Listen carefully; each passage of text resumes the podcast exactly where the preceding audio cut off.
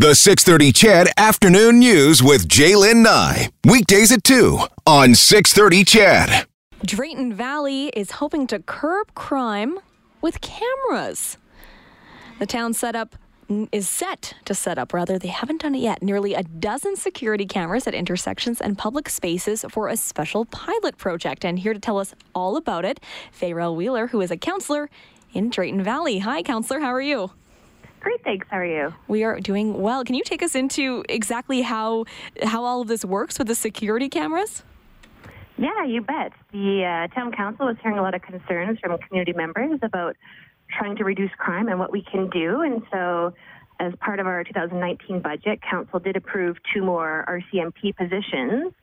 But we also said we need to look at other ways, um, innovative ways that we can do to deter crime as well as hopefully reduce it. So we connected with TELUS and asked if they had any technology that would work in helping, and they said they'd love to look into that and help us create a smarter and safer kind of community. So we're beginning off with, uh, yeah, just about 12 security cameras. They'll be on intersections and a few of our community spaces. And we're looking at kind of two different um, avenues. One is to gather data and information for the town, and the other is to be able to share information with the RCMP. Councillor, how did we get to this point? Has there been a rise in sort of petty crime around the town, or, or will you be looking at all avenues of crime, not just on the smaller scale? Um, if the cameras are in a spot where something happens, we'll be using it for all scales. But our focus is definitely on kind of seeing what's going on in the analytics and then on the petty crime. We're hoping eventually to get into community neighborhood watch type stuff like that, but this is just phase one. What kind of response are you hearing from residents that, that this is about the special pilot project? It's been really positive. People are definitely tired of the crime that happens in the community and they want something to change. And I think that because this has been a very um, upfront and transparent process, we're telling people where the cameras are and what's going on. Um, people are really excited and happy to see it come forward. Are other residents concerned, just feeling sort of like their privacy is being invaded and they, they can't walk around the streets of Drayton Valley without being watched? Is there that is there that sentiment as well? Uh, no, actually, not that I've heard at all. So the traffic um, locations are really for vehicles that are coming into the community and looking at traffic patterns. And then there will be one at 50th and 50th, the center of our town. But those won't be accessible for public people watching. And there is no one sitting and watching any of these cameras. That isn't the point. The point is for analytics through computer programming, coding, and also so that if there's an incident, we could go and pull up the footage. So no, no one, no one's sitting there watching anyone do anything. On the topic of privacy, how does the RCMP kind of have a constant stream to the footage, or, or is it something that they request? Um, it's something that they request.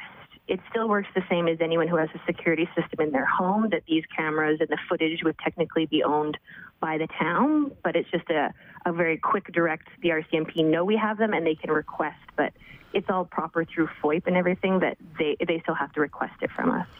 Did you do any sort of consultation across the country? Do many other cities in Canada do this, or is Drayton Valley sort of a pioneer with this and, and leading the way? Um, we've been asking around, but we can't find anyone that's doing specifically what we are. There's lots of smart communities. They're using technology um, in their communities to enhance their public works or different sectors. But in terms of actually a crime reduction, we haven't heard of anyone yet. Was this kind of a, a call to action following people's demands for for solutions to, to rural crime, which has been something on people's minds? Is this is this one step that could maybe be beneficial to other communities? That's what we're hoping. With the pilot project, it's about six months is what we're looking at, and at the end we'll examine the information that we did and look at what we were able to collect and if there was requests from the RCMP, what they were about and how it worked. Um, and then, yeah, and I'm sure us as well as TELUS is hoping that this will be able to be replicated in other communities and help make everyone safe. If things do go well over that six month pilot project, counselor, is this something that, yeah, it does go well? RCMP likes it. TELUS is on board. They say, yeah, we can keep doing this. Could this something? Could this be something that is eventually a permanent fixture in Drayton Valley? Anything is possible, yes. We haven't actually discussed um, in terms of the end of the six months what a go forward would look like until we start getting some data. We're hoping to start by the end of September ish. Um, and so once we get things rolling, then hopefully we'll start making plans for the future. But so, yeah, I could see that happening. So 10 cameras is like a fairly small amount right now. If it all goes well, do you foresee that being like like a camera on every intersection or or not as widespread? Um, no, it would not be anywhere near as widespread as that. Drayton Valley, for what we're looking at, especially from the analytics side, is our main entrance points in our 50th and 50th. We might expand it a little bit, but every street corner, definitely not. What sort of numbers or what sort of things are the RCMP focusing on with this pilot project? What are they hoping to see or hoping to learn through this? Looking if there's going to be any patterns or if there's certain people that are using um, potentially pathways in the community, if they're through our parks, that type of system. There isn't enough cameras, like you were saying before, it kind of need to be on almost every street corner if you want to like literally track someone through the community. But at least if they're showing up or if they're if they are on the cameras, then we'll be able to kind of see what's going on. So, Councillor, can you take us back to how this all came to be? I mean, a partnership partnership with TELUS, that's a fairly big company. That's very exciting. Did they approach you as, as the pilot project, or was it you guys reaching out to them? Uh, we reached out to them. We've had a fabulous relationship with TELUS. They're great to, to work with. Um, Drayton Valley was one of the first communities in Canada that TELUS invested in for the Pure Fiber network upgrade. So we're one of the most connected, and especially being a, a smaller community and a little bit rural, we uh, have the opportunity to really advance some of the infrastructure and also to be a good test bed for new safe projects. So. Very exciting. Councillor, is there anything else that's happening in Drayton Valley that we should know about that's exciting coming down the pipe? well, there are definitely a few projects in the works, but uh, this is the one that's coming up right away and right now. So as everything else moves forward, we'll definitely keep you posted. Very exciting, and we can't wait to hear about it. That is the voice of Fayrell Wheeler, counselor in Drayton Valley. Thanks so much, counselor. Morgan Black and Brad Whisker hanging out with you on this cloudy Monday afternoon. I'm always I, I, try and we we can kind of see outside through the studio, and so I try to give us a semi-accurate forecast. It, but the window is tinted; it's it's difficult to say. So let's go with a cloudy Monday afternoon. Brad and I have been discussing what you wish your community had that it's currently lacking. But I also thought maybe I would open up the topic to to share what you love about your community. What's the hidden gem? What would you never trade for a million years? Ernest inspired this because he says, I live in Beverly and I love it. Close to River Valley trails and fishing, lots of parks and off leash areas, farmers market every Tuesday, a community sports team, close to LRT. Like Ernest loves Beverly close to Commonwealth Stadium, close to downtown, close to the Henday and the Yellowhead fire station nearby, lots of restaurants. I'm picking cherries two blocks from home in the River Valley while listening to your show. Doesn't that sound lovely? Yeah, exactly. It's just one of the benefits of uh, of living around downtown. It's there's just accessibility to everything. I, I love Ernest's passion for the community. That that brings great joy to my life.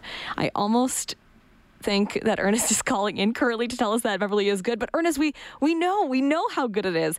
Now we're now we're all going to have to move to Beverly. If you think that your community is the absolute best, I'd love to hear why you think so.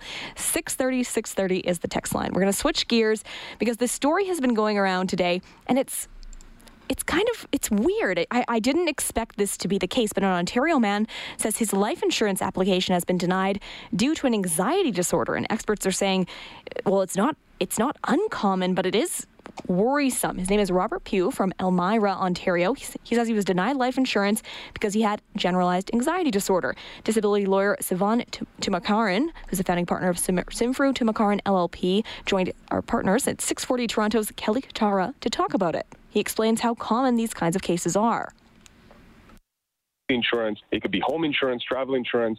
As soon as you start identifying certain pre existing conditions, and anxiety is just one of the conditions, you can have depression and you can have a whole series of not just mental but physical types of illnesses and perhaps prior injuries. Insurance companies are going to start assessing whether or not your premiums are going to be higher and whether or not they even want to insure you. Because remember, they're there to make a profit for their shareholders. So unfortunately, it's very, very common. And he says all this is due to a loophole in our system. When we're looking at whether or not insurance companies are even allowed to discriminate based on a disability, remember, discriminating based on a disability is prohibited by the Human Rights Code in Ontario. But there are four insurance related defenses, and one of them deals with a distinction that apparently is reasonable and bona fide and based on a pre existing handicap, uh, which substantially increases the risk for insurance companies. So that's actually in the code. It's under Section 25, sub 3, sub A of the Human Rights Code in Ontario that gives that loophole, quote unquote, to insurance companies. So, of course, now the question on your mind is what happens next? He offers his opinion we've been fighting very hard, not just disability lawyers, but uh, mental health practitioners, psychologists, psychiatrists. We've been trying to show that there shouldn't be a stigma but insurance companies, again, motivated by profit, and I don't blame them because that's just the way their legal structure is structured. You know, they are doing what they're doing not for the sake of stigmatizing this, but for the sake of making profit. The problem is that that drives people underground. It drives them not to disclose certain conditions and not to get treatments. We need to close the loophole in the Human Rights Code that allows insurance companies to discriminate on this basis. It's legislation. You're talking about government, appealing to government. And this is the, the Ontario Human Rights Code, so you're talking about the provincial government. And uh, frankly, I don't know how much of an appetite, you know, this provincial government or any provincial government has to close this loophole. Were you surprised to hear that, Brad, that his, his life insurance was denied because of generalized anxiety disorder? Yeah, to me, it's ridiculous. I deal with anxiety myself, and I feel like I would just be off the rails right now if something like that was denied because of something I quite quite frankly, I can't control it. Right. I try to, as all people do with anxiety, you try to uh, medicate, you try to talk to people, you talking to experts, you try to do as much as you can. But to be denied an insurance policy because of something like that, compared to so many other things that I feel like would be more appropriate in that context, I feel like having something like that is just it's such a such a low move to me. It just seems unnecessary. I mean, why exclude those people? What is it about right. those people that makes you think they don't deserve a policy? Why? What's the real reason? Yeah, there well and okay, now I'm this is this is something that I'm I'm not 100% on, but would if he chose not to disclose that, would they ever know that that had not been the case? I'm not sure because it almost it almost makes it feel like okay, well now go, moving forward, if you're someone who's applying for for life insurance, you're like, well, I better not. Tell I wonder them. if it's that company though. I, I right, wonder if it's just that yeah. that company, and maybe maybe there was a mistake made. Maybe something will come out in the coming days. But on the surface, the way it looks right now is they're really just not helping this guy out no. for something that so many people actively look to get, and so many people already have. And it, it also begs the question for people out there who already have life insurance if they already do suffer from an anxiety disorder and whether they disclosed it or not. And if they did and they got one, then what the hell's the problem this time? Right, and then it calls into other questions about mental health. Like if you have similar or different eh, like issues, would would you again be denied? I just don't. I just don't think that's that's fair. And I feel. I mean, I'm I'm looking at. I'm looking at this poor man thinking he has a family, he has a wife, and then the wife the wife is accepted and he's not, and they're just kind of like, well, what what do we do? Like this was kind of our game plan, and now it's up in the air. Yeah, it certainly throws your your life into a, a bit of a a bit of a whirlwind now. I mean, of course, he is going to be nervous going to other companies, and uh, and as you mentioned, I'm sure he's juggling in his head: do I disclose it or do I just move on and, and just assume that it's it's not a big deal, and uh, and I try to get this one way or another, but if you go forward with it and you do admit it again, and I think there is, in a sense, there's a pride factor. You want to admit who you are as a person and the things you deal with. So he doesn't want to feel like he has to pretend to be most of himself, but not all of himself to get something as really as, as life insurance. That's a I feel like that's an incredible point that you just made because that's I mean, we talk about the stigma and being like open you can talk about it. This is part of who you are. It's and then all of a sudden it's like well actually you disclose that and we we're not going to we're not going to cover you. Yeah i mean that, and that's that's that's the reason that something like this always needs to be talked about is because these things happen.